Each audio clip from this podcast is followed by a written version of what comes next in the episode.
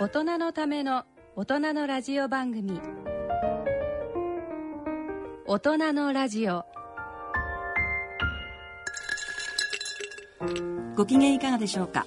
東京肝臓友の会の米沢敦子です。同じく東京肝臓友の会の山田光子です。毎月2週目のこの時間は肝臓に焦点を当ててお送りします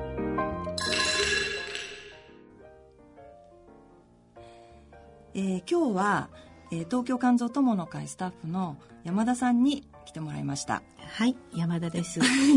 山田さん、はい。ちょっと自己紹介を。はい、はい、えー私はですね、はい。もうあのー2000年からですね東京肝臓友の会のはい。スタッフとして全国からの電話相談を担当しています。はい。はい。はい。そうなんです。山田さんは、はい。えー私よりもね78年前ぐらいからずっとあの電話相談を受けてあとは、えー東京肝臓友の会の事務局であの会員管理などの仕事をしていただいている私にとっても先輩に当たるんですけれども、えーこの1ヶ月もいろんなことがありましたけれども都民としてはい。一番、あの興味のあるとはい。ころが都議会の都議会議員の選挙でしたね。選がありましたね、はい。はい。こんなに盛り上がるとは思いませんでした。そうですね。はい。あの国政にも影響を及ぼすような結果になって、私たちのあの活動も少し変化あしていくのかなっていう感じがちょっとしていますが。あとは NPO 法人東京肝臓友の会の第10回の定例総会というのが6月の終わりにありまして、まあ、無事総会を終え私もほっと一息というところです。はい。さて今回の健康医学のコーナーでは佐賀大学医学部教授の江口雄一郎先生に脂肪肝ナッシュなどについてのお話を伺ってまいります。それでは大人のラジオ進めてまいります。大人のための大人のラジオ。この番組は野村証券ギリアドサイエンシズ株式会社アッビー合同会社他各社の提供でお送りします。野村第二の人生に必要なのはお金だけじゃないから。ゆったりとした旅を楽しみたい。健康はもちろん若々しさもまだまだ保ちたい。住まいをもっと快適にしたり相続のこととかもしもの時のことも考えておきたい。セカンドライフのために知りたいことってたくさんありますよね。あなたのハッピーなセカンドライフのために。野村証券の本支店ではさまざまなスペシャリストを講師にお招きして野村のハッピーライフセミナーを開催しています。詳細はウェブで「野村のハッピーライフ」と検索してください。なお当セミナーではセミナーでご紹介する商品などの勧誘を行う場合があります。それの村に来てみよう。C 型肝炎のない明日へ。はい新しい明日事務局です。あの私の家族が C 型肝炎なんですけど新しい治療法があるって聞いて。はい最短12週間飲み薬のみで治癒を目指せる治療法もあります。本当ですか？その治療はどこで？お近くの専門医療機関をご案内いたします。新しい明日事務局では C 型肝炎に詳しい医師のいる専門医療機関をご案内します。フリーダイヤル0120-01-1134または「なおそう C 型肝炎」で検索。ギリアド。大人のための大人のラジオ。健康のコーナーです。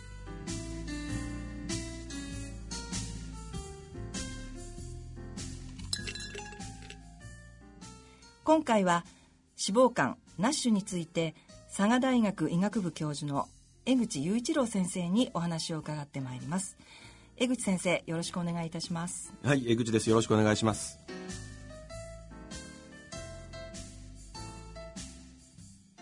えー江口先生には私たち、えー東京肝臓友の会大変お世話になっておりまして、まあ、私自身も、えー、と先生と一番最初にお会いしたのは2014年の年末はい。にはい。NHK のシンポジウムあ、そうでしたね。これが一番ええ、ええ。多分最初だったと、ははいい思うんですけれども、ご一緒させていただいて、えー、とその後ちょいちょい私たちもあの先生に、えーいろいろ講演会をお願いしたりとかあとカンちゃんですねそうですねはいあのー日本でただひ一人というかひはい一つ肝臓の着ぐるみちゃんがいるんですけれども、えー、とカンちゃんという、えーまあ、佐賀大学の医学フですね。はい、所属ということで。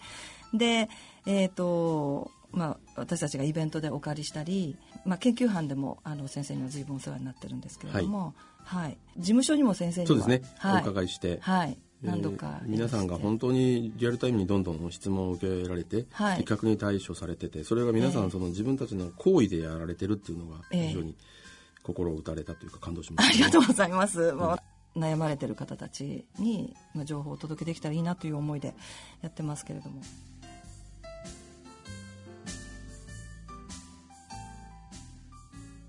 ではここで江口先生のプロフィールをご紹介してまいりたいと思います。江口雄一郎先生福岡県久留米市ご出身。佐賀医科大学ご卒業後佐賀医科大学病院埼玉医科大学病院を経て現在佐賀大学医学部教授で佐賀大学病院肝疾患センター長でいらっしゃいます。ご専門はウイルス性肝疾患非アルコール性脂肪性肝疾患です、えー主な著書に見て読んでわかるナッシュナッフル D 診療症例でわかるナッシュナッフル D の診断と治療などがありテレビなどでは NHK 今日の健康チョイス病気になった時などにもご出演をされておられます。少年時代の夢はパイロット。趣味はセスナ機操縦。モットーは、えー現場主義ということです。えー、と先生少年時代の夢はパイロット。はい。ということなんですけれども、これはあの、まあ、叶わなかったっていうたことだですね、あの高いところが好きなんですね。高いところから上を眺めると、はい。寂しくもないし、みんなが頑張ってるんだな、いろんな人がいるなっていうので、はい。ときめくわけですよね。小さい頃から。そうですね、はい。で山登りなんかも子供の頃はしてるんですあがあそうなんですね。あと高いところに上がるっていうその上がっていくっていう気持ちよさもええ。あったのかもしれませんね。はい。はあでパパイロットにそうですね。憧れてたっていうことですか、それで、まあ、趣味にそれがつながってるってことなんですか？そうなんです。佐賀は、ええ。あー比較的うんあのそんなに忙しくない空港ですから、うん。社会人でセスナを所有してまして、ええ。でそこの社会人クラブに入って、ええ。セスナを共同所有をしていて、えで当時はあー教官について、はい。セスナの操縦を習って、ええ。で30時間程度ははい。セスナを自分で操縦をしてログブックをつけて、ええでソロフライトって言って一人で、はい。えー空港上がって、ええ。それからあー旋回してちゃんと空港に着陸するっていうのを一人でやるっていう儀式があるんですね。ええ。それまで一応終えて。あそうなんですか。でですから海外等々で、きっちりし検あの試験を受ければ、ええ。あーライセンスは取れるように、まあ、無線の免許も持ってますし、ええ。そのあたりまでは行ってます。仮免みたいな感じでしょうか。あそうなんですね。もうあれですか？最近も乗られたりとか？最近はほとんど旅客機が多くて、旅客機にお客さんとして乗ることが多いですから 自分で操縦桿を持つってことはほとんどない残念ですね。あ本当ですか？ですね。もうじゃあ何年も乗ってらっしゃる？何年も乗ってないですね。もうもう数年以上乗あってないです。ですか？じゃあちょっと怖い感じですかね、そうこ怖くはないですけどね。乗ってみたいなとは思ってますけどね、はい。なかなかそういう時間がないんで、うん。あの諦めてます今のところは今のところ。我慢してる状態ですね。いやもう先生すごくあのお忙しくてらっしゃるので、えー、と佐賀に拠点を置いていらっしゃいますけれども、はい。東京であのよくお会いすることもありますしはい。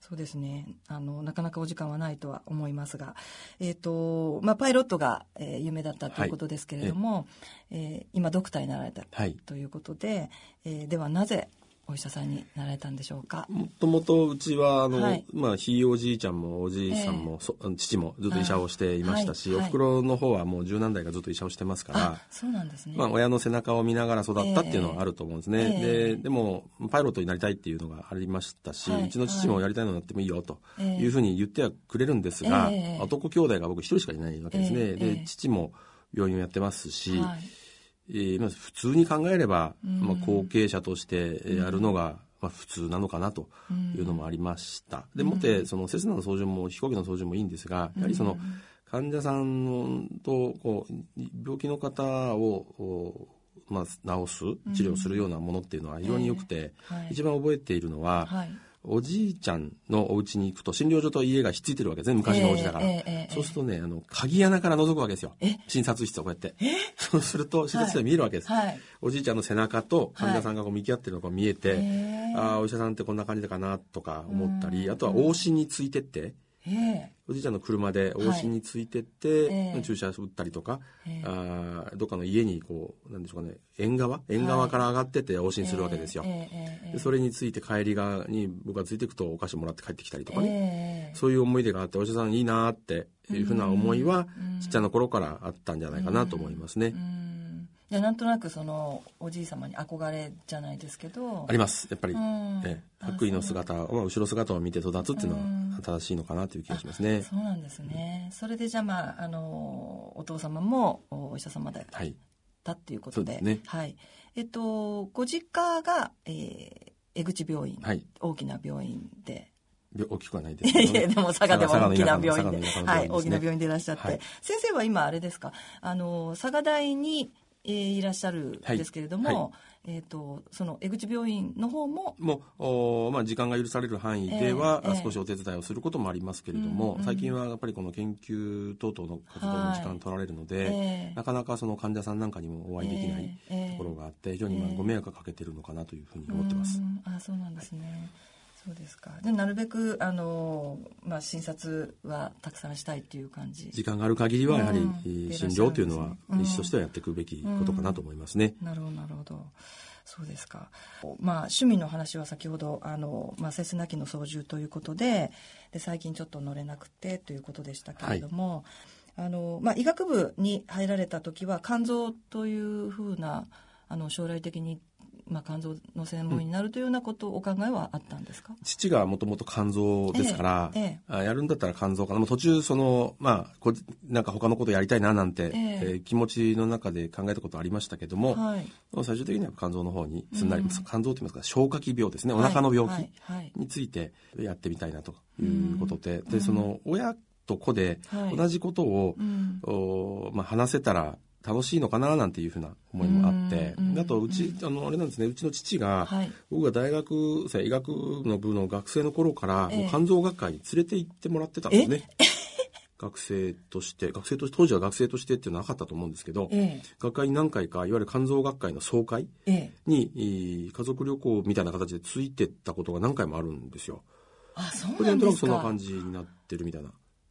えっ、とそれはじゃあ学会も聴講されたりとかってことですか？兆候はね詳しく覚えてないんですけど、ええ。学会についてなんかそのポスター会場とかをこうはい。フラッと見たりとかっていうのは、今ほどそのセキュリティもあんまり厳しくなくて、ええ。親の横をついて、まあ、くるっと学会場も見たりとか、へえ。話聞いても分かんないですけどね、はい。なんとなくそういうなんだか学会という厳かな学問の、場っていうのでなんとなくいいなっていうような感じは思ってましたね、今あじゃあもう本当に小さい頃からその医学になんとなくこう進んでいくような環境というかあのーこうなんとなくそんなような。そういう演出されてたんでしょうね。おそらく。自分ではそうないですけど上手に上手に持ってかれたんでしょうね。なるほど。お父様はパイロットでもいいよと言いつつ、ええ。まあ、学会に家族旅行に連れて、行かれた上手に教育したとかいうことで。ね。まあ、なるほどなるほど。そうなんですね、えーそういう思い出があるということで,、で先生のモットーが、まあ、現場主義ということなんですけれども、これはちょっとどういうことなんでしょうかね。これやっぱりその患者さんの症状を、ええ。おまあ、聞く病気これかなと思っても、まずはやっぱり行って顔色を見て、ええ。どんな表情をしているのか、うん。どんなふうに痛いのかとか、あーあとは患者さんに触れる？うん。お腹に触れてどこが痛いといえばうん痛いところをやっぱり見て、うん。触れて、うん。で、えーもちろん聞いたり触ったりとかあるんでしょうけども、うん。まずとにかく現場に行って患者さんを見るっていうのを忘れちゃいけないんじゃないかなと思うんです。もちろん状況によってはねその電話でしか対応できないこともあるんですが、えあ行けるもしくはその拝見することができれば必ずそれを知っていると、うんだから研修医のとか若い先生たち、ええ。僕らの医局の若い先生たちには、うん。あ走ってなんぼと、うん。おいうのを必ず研修医たちには言って、うん。それから現場に行けとうん。いうことを指導していますね。うん。そうですね。あのこの番組で以前にも私あのお話ししたことがあるんですけど触診の話を前に江口先生にもお話ししましたけれども、はい。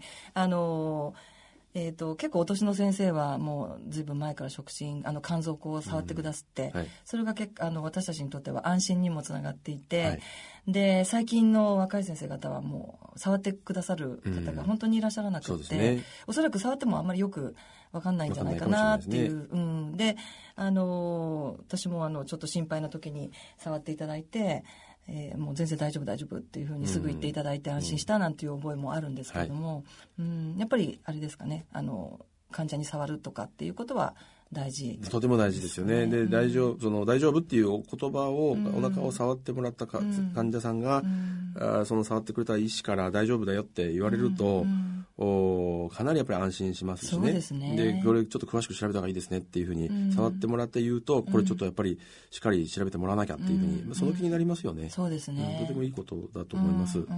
そうですね。はい、まあそういうことをじゃあ若い先生方にも、はい、あのおっしゃってるということですね。はい。